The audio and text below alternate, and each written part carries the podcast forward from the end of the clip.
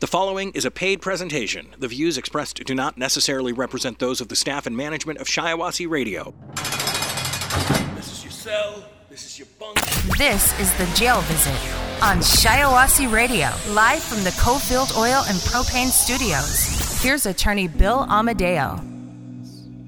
Yeah. All right. I am Bill Amadeo from McManus and Amadeo and Grable Associates. And today we're going to briefly talk about my recent trip to Trader Joe's. Now, for those of you in Washtenaw County, let me start with a recommendation.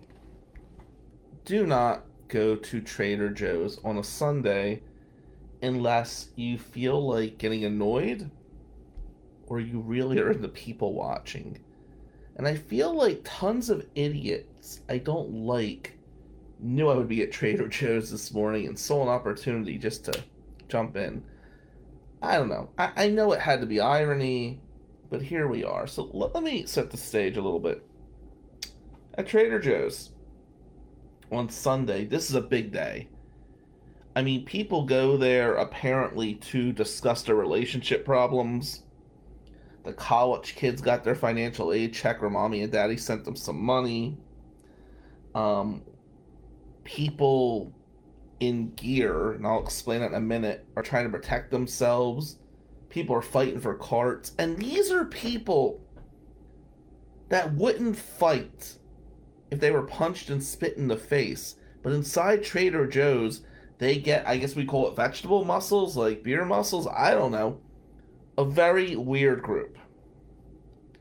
And it starts, and I just, I listed several of the people that I ran into. I'm not going to mention names, I'll give circumstances. But wow, what the hell? So I'm in the gym this morning.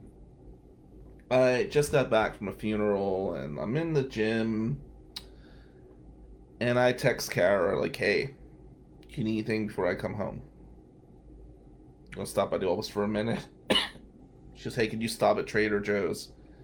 Now, right there, I cringe. She loves stuff from Trader Joe's. I'm going to accommodate. But, uh, this is the last place I want to be.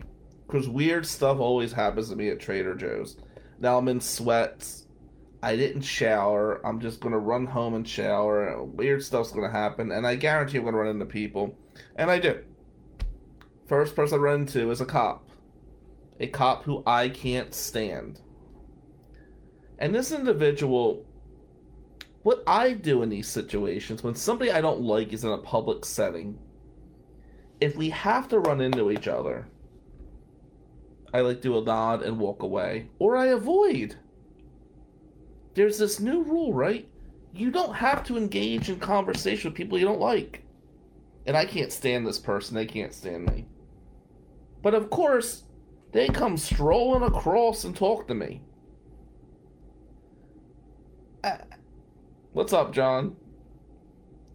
So, this individual, she yells, You shop here! What the hell?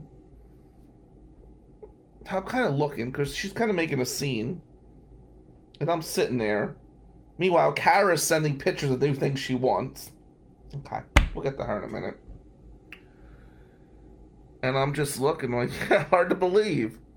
And this woman's going on and on.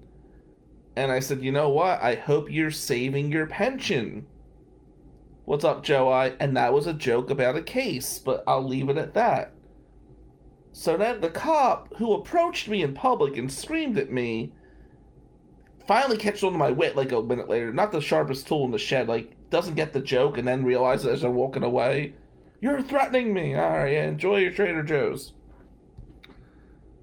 Then a prosecutor walks in. And it's a prosecutor I can't stand. And again, they can't stand me. And they're there with their significant other. And of course, we come upon the friggin' pumpkin bread. Now, as Kara texts the pictures of the pumpkin bread, she doesn't have enough faith in me that I can find on my own. It's fine. I zone in on the pumpkin bread. And Jewel was like, hey, get like 10 of them. It's seasonal. We don't want to be out without the pumpkin bread. All right. So, of course, the pumpkin bread. We weren't the only ones in Washtenaw County that wanted this goddamn bread. So they got it high up. And as you guys know, I'm short. So here I am in my finest clothing, probably not smelling great after the gym, and I'm leaping up to get my wife this pumpkin bread, and not just one, but I'm getting 10. Of course, the prosecutor I don't like and their spouse see this. And they're watching. Probably not filming it. And they're seeing me, the defense lawyer I don't like, leaping for the pumpkin bread that my wife has instructed me to get and I'm counting out the pumpkin bread. She won at 10. That means you get 11. Okay. That's Jewel language. And um the prosecutor says to me, "You know, Eli Savit is a strong supporter of the UAW, and I've heard you've had union involvement. Now, I don't know. Me and Savitt have had some issues lately and I'm a big union guy from Jersey, and hearing that he's a strong union person, I, just, you know, I'm sitting there like, I was going to start asking questions about how many strikes Eli has been in, and did his family ever lose money during a strike like we did in Atlantic City? But I, I shut up, and I said to them, "You should really try this pumpkin bread. My wife says it's delicious," and I walk away. Now, apparently Sunday morning at Trader Joe's, a lot of weird relationship discussions go on. I don't know why, but they do. So Kara continues to send another picture. Um, she sends me pictures of ice cream sandwiches she wants now. I asked her where they're at. She's told me they're in the ice cream section. Very helpful. There's only like four of them there, but that's okay. I'll find them. Um, and I get to the ice cream section. And of course, there's a young lawyer I know there. And he's crying while picking up. He's deciding what ice cream to get, and he's crying. I'm like, oh god, he's to want to talk to me. He goes, Bill. I'm like, oh, hey, how are you? I'm okay. Uh, are you having relationship problems too? I'm like, what? Why would you think I'm having relationship problems? He goes, well, you're getting ice cream. Yeah, yeah, yeah. The, the wife sent me pictures. Uh, she wanted ice cream. Is that why you're getting ice cream? You're having relationship problems? He's crying.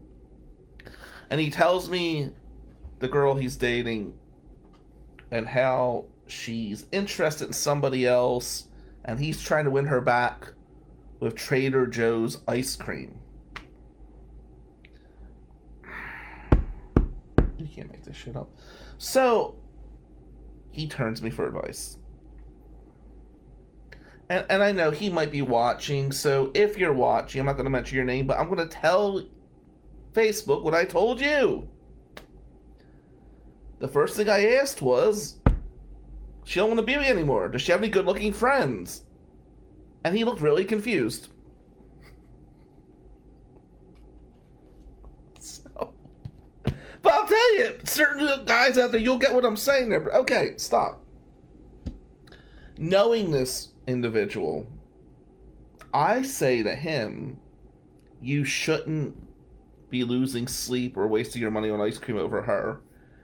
But if you gotta get her something from Trader Joe's that you think's gonna really appeal to her, there's a nice selection of wine over there. he looked really confused. Hey, Dave. So, I don't know.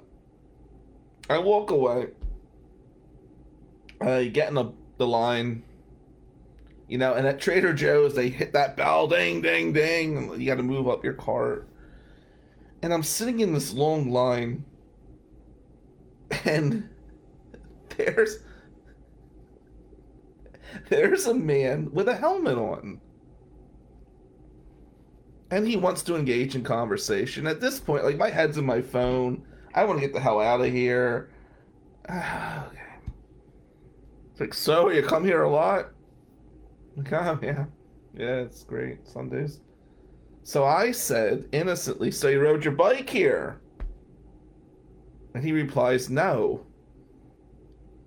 Now he's got a bike helmet on, okay? And we're just staring at each other. And he goes, oh, it's because of my helmet. And I'm like, yes. And he tells me, well, things get a little rough around here at Trader Joe's, so I always come prepared. He taps his helmet. Like, what are you talking about?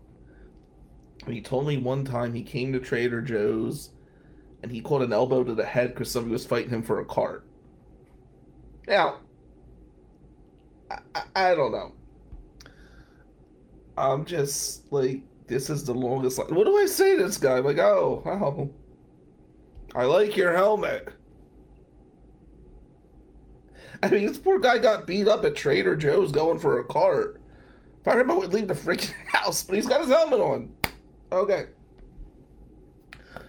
As we're in line, there's these two U of M students, and they are double majors. One of their majors is gender studies, but they're also a double major. I want to be clear. Now, you may ask yourself, how do I know this? Well, they kept announcing it. It was like the secret everybody wanted you to hear. And they were like, oh, yeah, I'm a gender studies major and I'm a double major. I'm like, all right, I don't think they heard you down in the frozen pea aisle. At the end of the day, um, I got the pumpkin bread and I got the hell out of there. And Trader Joe's on a Sunday. The Jail Visit with attorney Bill Amadeo from McManus and Amadeo. Connect with McManus and Amadeo at McManusAmadeo.com or call 800 392 7311. This is The Jail Visit on Shiawassee Radio. So the other night, um, maybe last week, I, I did a blog about high school cliques and parties. You know, there were some mixed reactions to that one. It was weird. Because some people that were watching had experienced that. And I want you to understand something, guys. We can only tell a story through our lens, right? The ones of us that are a step above, a cut above, or whatever, we try to read it through the other person's eyes. Most people are not deep enough to do that. And I certainly try to make that effort. But I also, when I get in telling a story from the past, I get lost in the moment.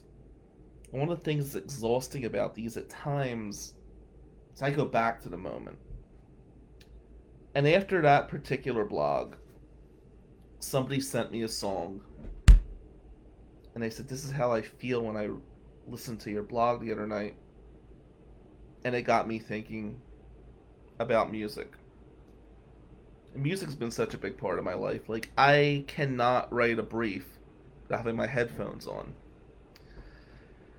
If I'm not working out with Adam's son, who is the best trainer in Michigan, shameless plug there.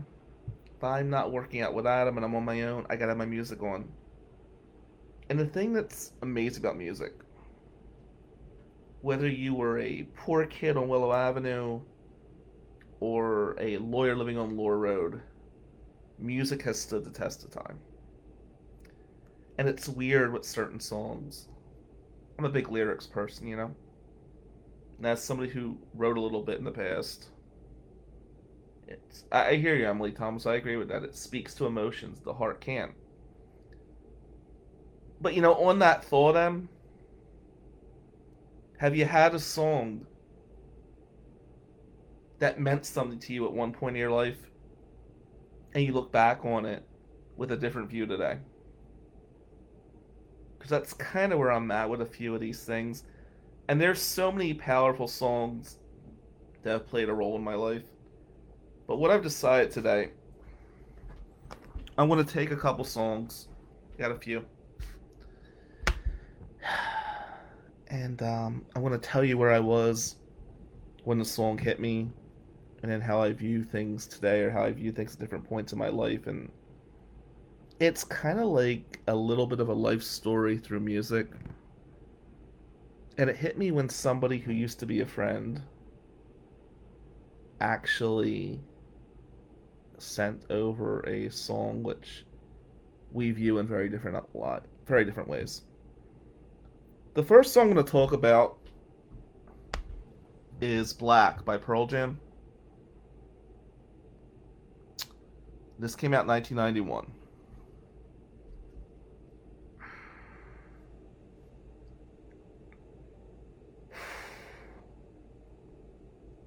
So I'm gonna try and not completely go back in the moment with some of these because some of these moments are tough. But um, yeah. Scott Zolber, may he rest in peace, was one of my few friends from the right side of tracks growing up, and uh, he had Pearl Jam 10. And my favorite song on that tape, and I had the tape back then. Scott lent me the tape, I should say, was Black. I remember before my first mock trial tournament, and I am.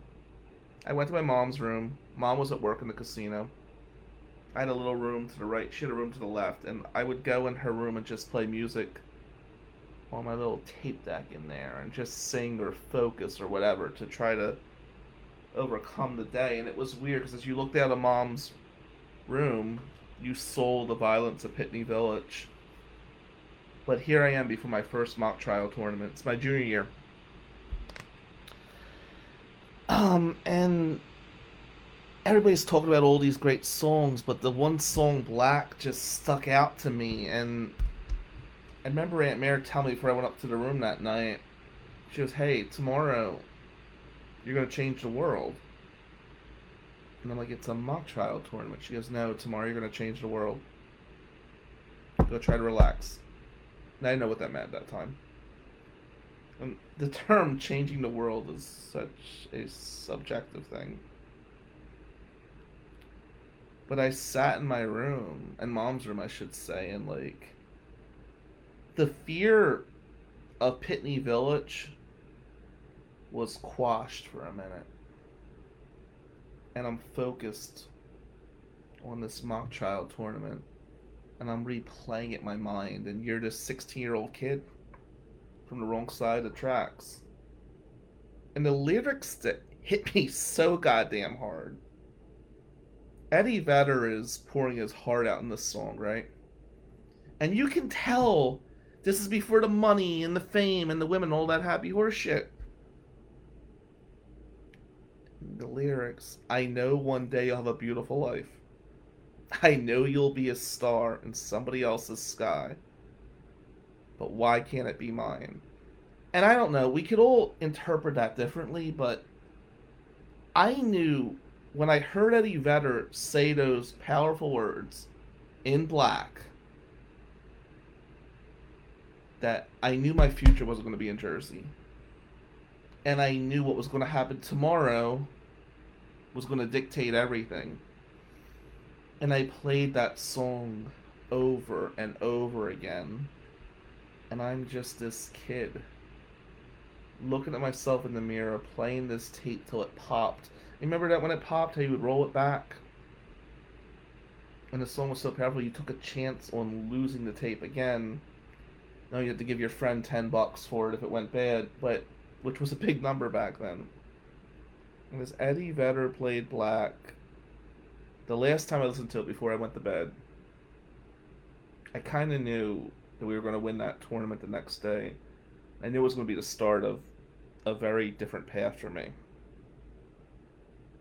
Today, when I listen to that song, it's weird because now I'm that 16 year old kid again at times and I look at it today, you know, you live so much more in those years, right? What's he really talking about? Well, he's talking about a girl he lost. He's talking about somebody he loved, about somebody that chose somebody over him. Okay, and I get all that, but the way we internalize the lyrics, to me, it was about escaping the hood. So I'll always be fond of Pearl Jam And when I think back to the song Black on Pearl Jam 10, I go back to Willow Avenue. I go back to Gloria Neary's room and looking out at Pitney Village. And for a minute, just thinking things are going to be okay. Yeah. Damn good song. The next one is Disarm by the Smashing Pumpkins. Siamese Dream album 1993. And this is right before the state championship for mock trial junior year. Let me explain that. Mock trial was such a big deal to so many people. I remember trying out for the team because my aunt wanted me to. Mr. Graziel wanted me to. I just wanted to play baseball. But once you were in there, you started understanding the powers that be. What football was to the athletic crew, mock trial became to the academic crew. And I'm not in those high classes. I'm just not at that point. The dyslexia is bad. I don't even know what it is. And the state title's coming up. And they let us leave early from school that day because we had to go to the courthouse. And um, we had to go home and shower and look pretty and all that happy horse shit. And uh, I go up to the bathroom to get groomed and all that.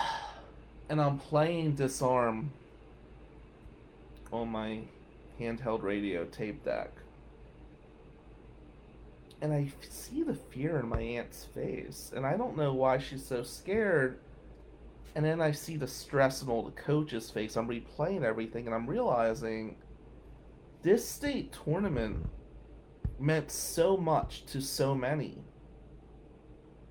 As I'm hearing Billy Corgan sing Disarm, I'm sitting in my bathtub in our one bathroom apartment in the hood.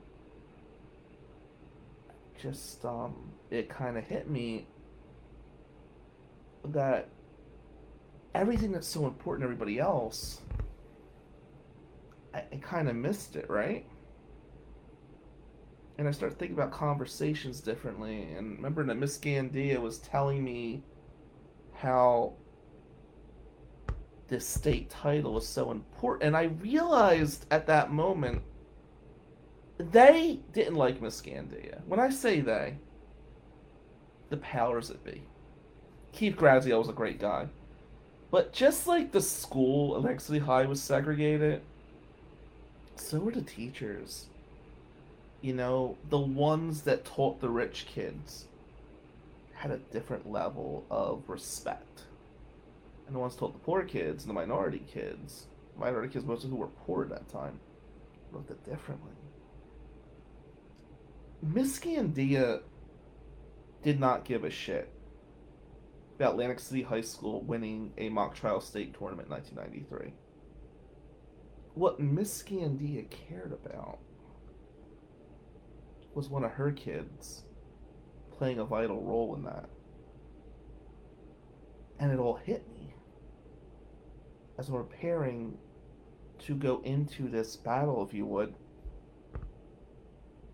And Disarm is playing, and I'm hearing the pain in Billy Corgan's voice, and I can't help but think, man, Aunt Mare and Mom and Gandhi, and as bad as things are, things are bad financially. All these amazing people, in one way or another, have sacrificed for me to be able to play a role in this state championship tournament. It was more important to them than it was to me.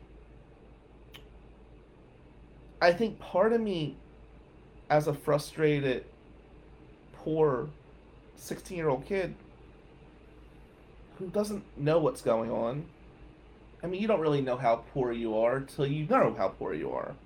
You don't know how bad things are till you learn about it, right? Ignorance is bliss. And the learned behavior is such a goddamn thing. I mean, but I learned that day, and it's something that's really served me well in life. For those I care about, for those I love, for those in my inner circle, for those that need something. The needs of them is more important than the needs of me. I'll always be okay. But the ones I really give a shit about, if I gotta bleed for them to survive, it's not even a debate. That day made me a better friend. It made me a better person. It made me a much better lawyer. And as the weight of the world and all these people's dreams is on my shoulder, I went out there. I mean, I performed perfectly because what choice did you really have, right? And I wanted them to be happy. When we were taking our pictures and all we won that state tournament, I didn't really care about slapping thigh with Elliot Geller. You know, I didn't care about being in the picture with the old Margate kids. I didn't care that girls start looking at you differently. I just want to look out there and see Aunt Mare and Mom and Miss Gandy with such pride in their eyes that their boy did something to show that this caste system is complete bullshit. That's what disarm meant to me as a junior in high school. And when I look at it today, you know, it's weird. When I listen to that song today, it's played a role in so many things in my life.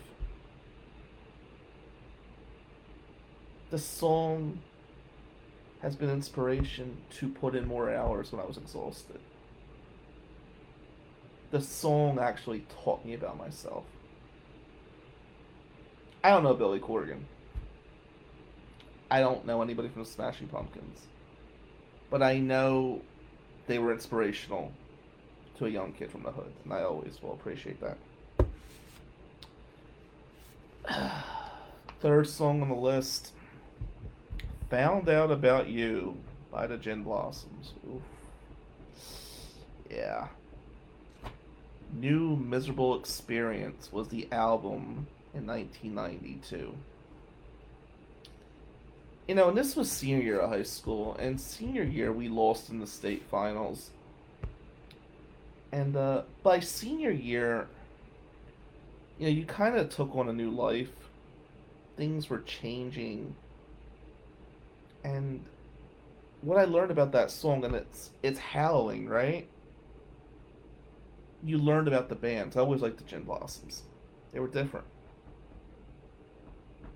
and you learned that Doug Hopkins was a major player in the band. And their label forced the band to get rid of Doug Hopkins. Doug Hopkins was this amazing songwriter, and he was a bad alcoholic, and he had his issues with narcotics. And he just could not perform on the level that the label wanted them to. And the band was so loyal to Doug Hopkins that they wouldn't. They were willing to give up their chance at millions and fame and fortune to be loyal to him. And the label went up to Doug Hopkins. And they said, hey, here's $15,000. You sign over the royalties to your songs. And Doug Hopkins, desperate for money, does it. Now, today we learn that's an adhesion contract. And it would not hold up in court. Uneven bargaining power, right? but he did give up. And when he signed away his rights, the poor band at this point is like, well, shit, we gotta do what we gotta do. And their album killed it. And their big hit was Hey Jealousy, but found out about you. That was talking about when they were suffering. It was talking about the girls that were kind of groupies moving on to bigger bands because they overlooked who the Gin Blossoms were. And the Doug Hopkins tragedy. Hmm. And the lyrics that get you at the end, and if you listen to the song, and I'll I'll try to post some of these later. You listen to the song, I'll break it down. The last stanza is some of the most powerful stuff I ever heard in my life. He says, Street lights blink all through the car window. I get the time too often on AM radio. Stop for a minute. This is a guy who's lost. This is a guy who's driving around and he's searching AM radio to try to find existence. And then he says to her, and he's singing to her, whoever she is, Well, you know it's all I think about. I write your name, drive past your house. Your boyfriend's over, I watched your lights go out. And you could feel the pain in this guy's voice. And as years went on, this was senior year, I don't know. I start to see things differently with some of the members of the mock trial team. Now it became important to me because it's important to Gandhi, it's important to Aunt Mare, it's important to Mom. But it wasn't important to the team as much anymore. Now they were experiencing their first loves and confusion about somebody picking someone else over you and all this other shit. And I don't, yeah, shit, we didn't win the national, we didn't win the state championship. This sucks. And I watched this song play such a role in heartache and despair. And I guess what I learned from that song, you don't know what's going on inside somebody's head. And I think of a friend of ours from Jersey. I won't mention his name. I can't mention his name. You know, and he loved this girl. And he loved this girl. And she left him. And nothing he did, it just weren't meant to be. And he killed himself over her. And he was a little older than us. But this was just a good person, right? And I wish I knew about life then what I know now. I think I could have played a role in helping him survive. Because if you're watching this, you are so much better than that person. And the world lost somebody so amazing. But I, when I hear found out about you, I think about him. Think what he must have been going through. I gotta tell you, I've never felt strong enough about somebody to want to hurt myself. Never. And it's such a permanent resolution to a temporary problem but we don't know what's going on inside somebody's head.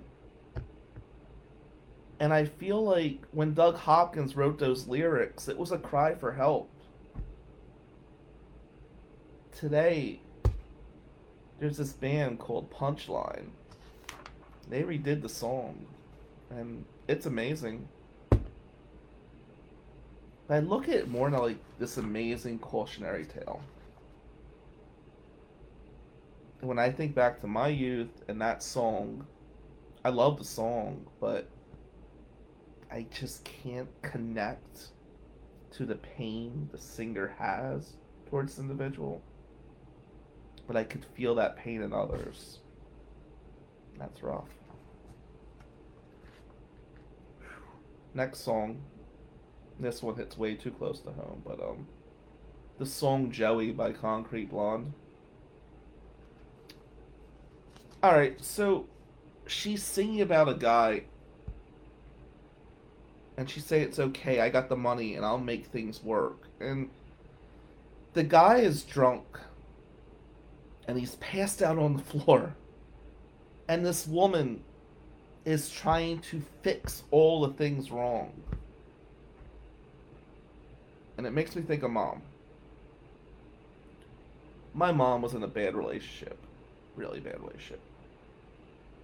So bad that I I tried to take care of that situation. Take that for what you will.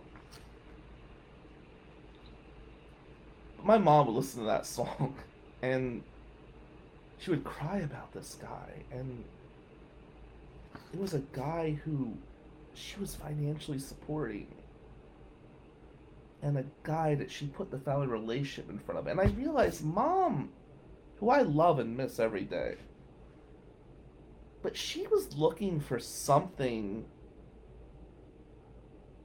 we just couldn't provide. You know, she wanted to be accepted. That's what I hate about these goddamn cliques. Because Aunt Mare and Mom and Miss Gandia, they taught me to stick it up the clique's ass. But nobody was there to teach them that, so they suffered through that bullshit. And when I hear Joey by Concrete Blonde, it angers me. And I will tell you today, I am so proud of the fact I've never taken a dime from a woman. Whether it was a friend or a romantic relationship, I've never had a woman buy me dinner. I've always picked up the tab. I've always been what a man's supposed to be. What I learned in that relationship is I cannot stand men living off of or taking advantage of women. And I think back to that scumbag taking advantage of my mother and when I hear Joey from Concrete Blonde, as great of a song as it is, it brings me back to this time period. And it just, you know, I've said this before and I mean this. Everybody's relationship is their relationship. And if you're not in it, you have no right to comment on it. But when I feel a woman's getting taken advantage of some way or another by a man, I have flashbacks to my mother and the song Joey by Concrete Blonde, and it hits me in a very weird place.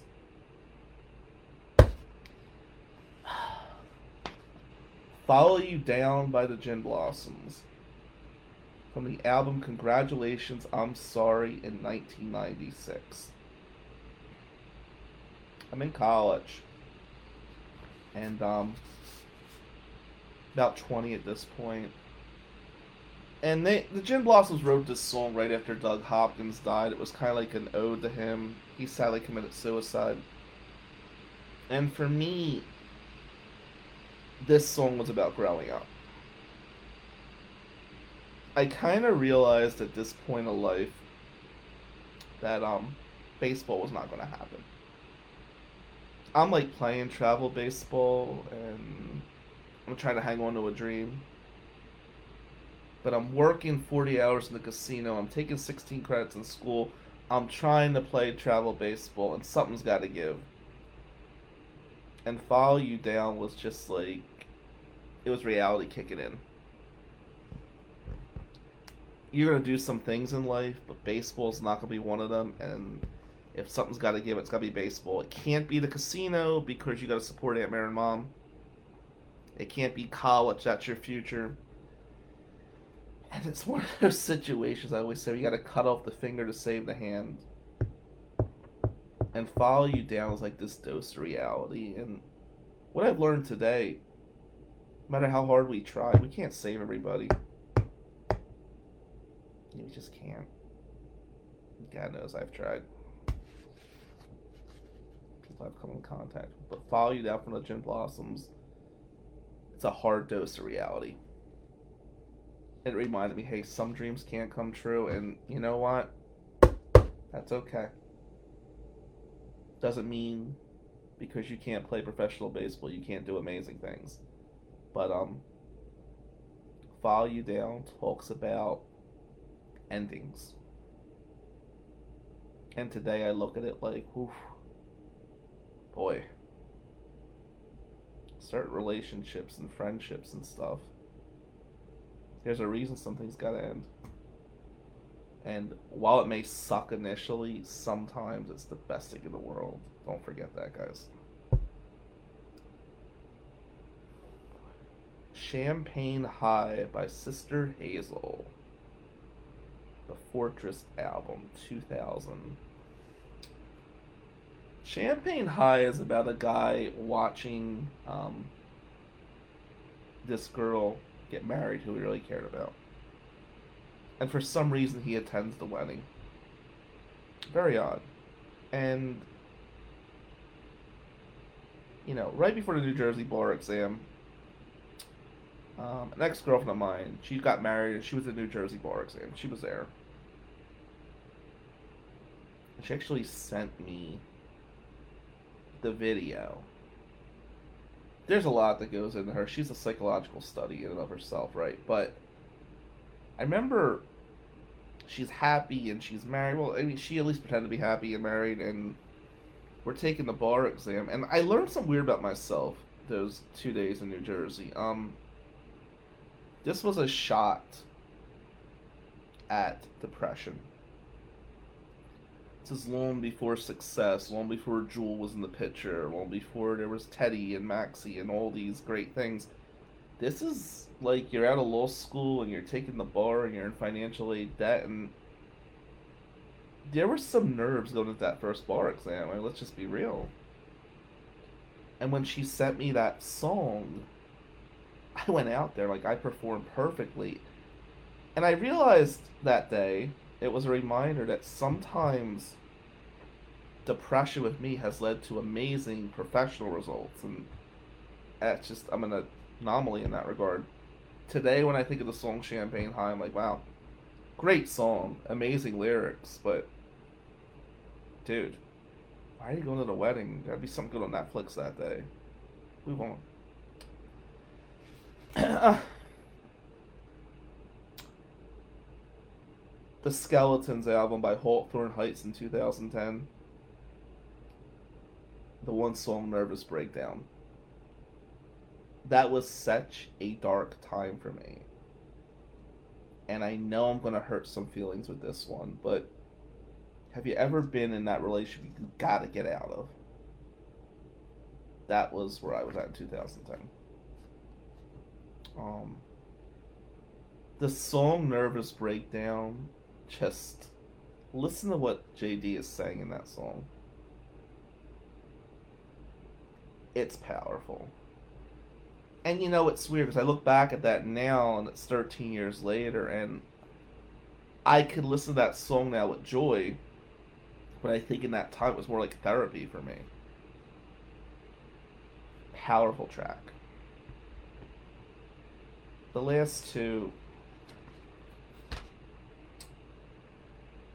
Paper Wings by Rise Against 2004. So 2004 was the start of law school for me. And um during the Eric Coleman trial, may he rest in peace. When I wasn't bothering Jewel with my openings and closings, and I wasn't calling Scotty Z for help, poor world lost him. And Charlie, my great guy, Miss Charlie. He was such a stress reliever during this time period. But um, I would walk around and listening to Paper Wings by Rise Against, and the lyrics are so powerful, and it's really about not being able to read somebody, not being evasive. I can't tell if you're laughing. Between each smile, there's a tear in your eye. He nails it. And something about that song I realized we were going to win that trial. This was my first time on the biggest stage professionally. Um, and it set tone for so many things after. But Rise Against from Paper Wings was more powerful in trial prep than any discovery I've ever read. It's my go to in those tough times. And the last song for about tonight is Something Loud by Jimmy Eat World. And this was the song that somebody from the past sent me recently after my high school clicks blog last week. Let me be clear. Jimmy World's a New Jersey band, right?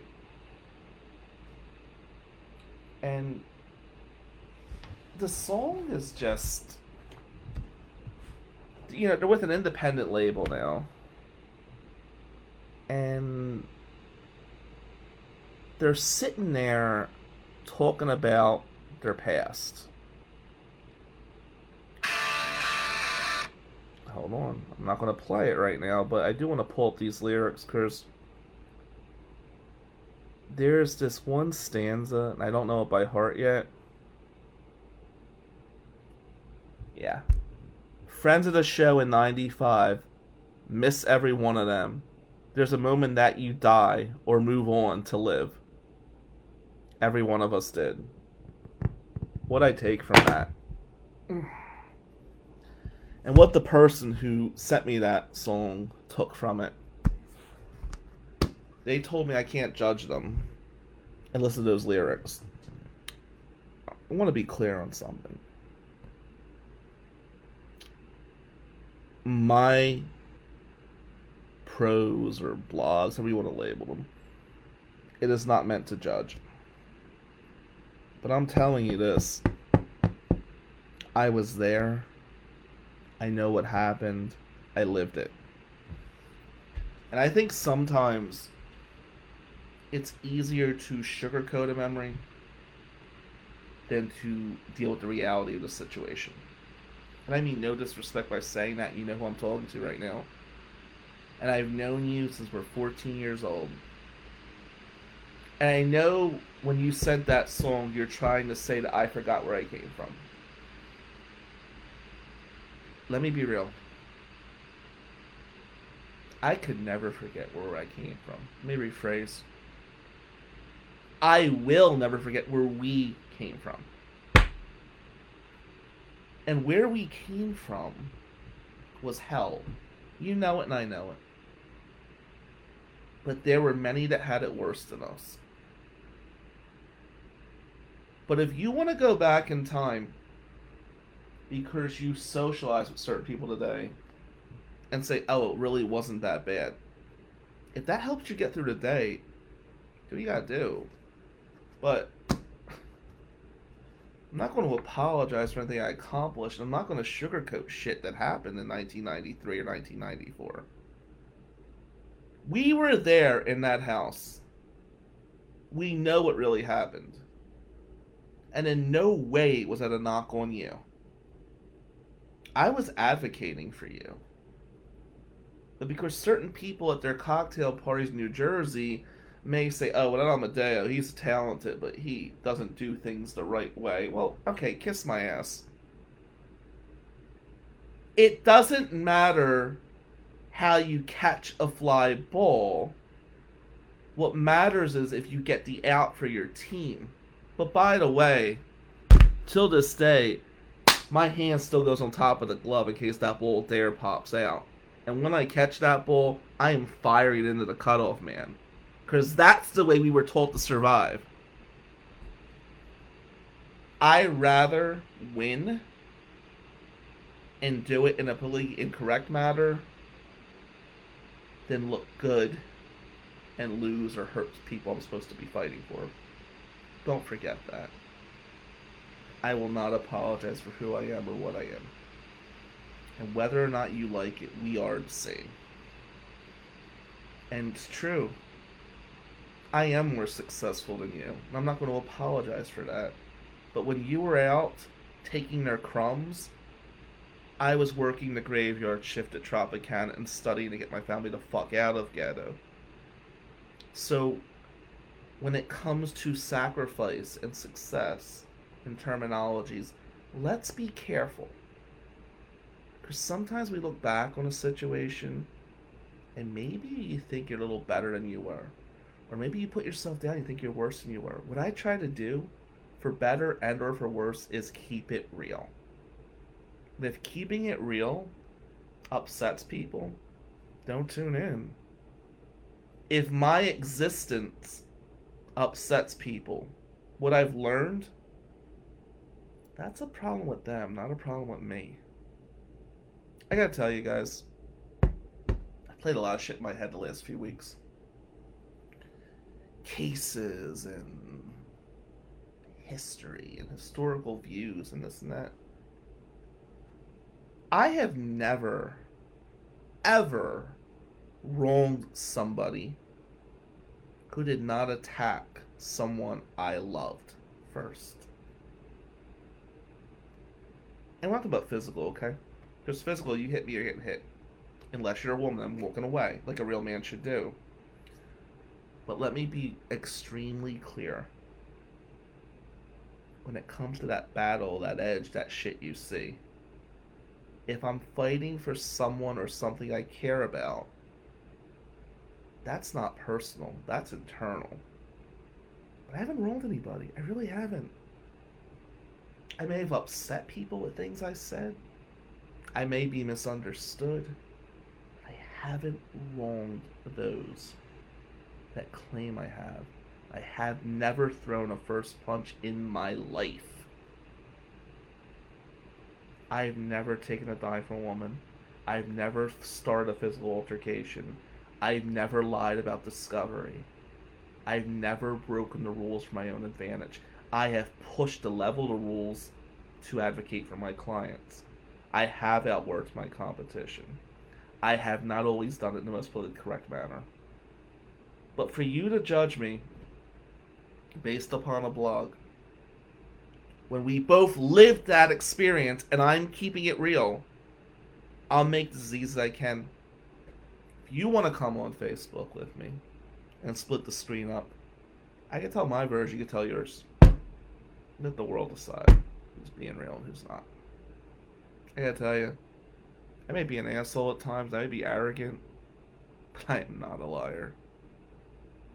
If keeping it real upsets you, then I suggest you don't tune in.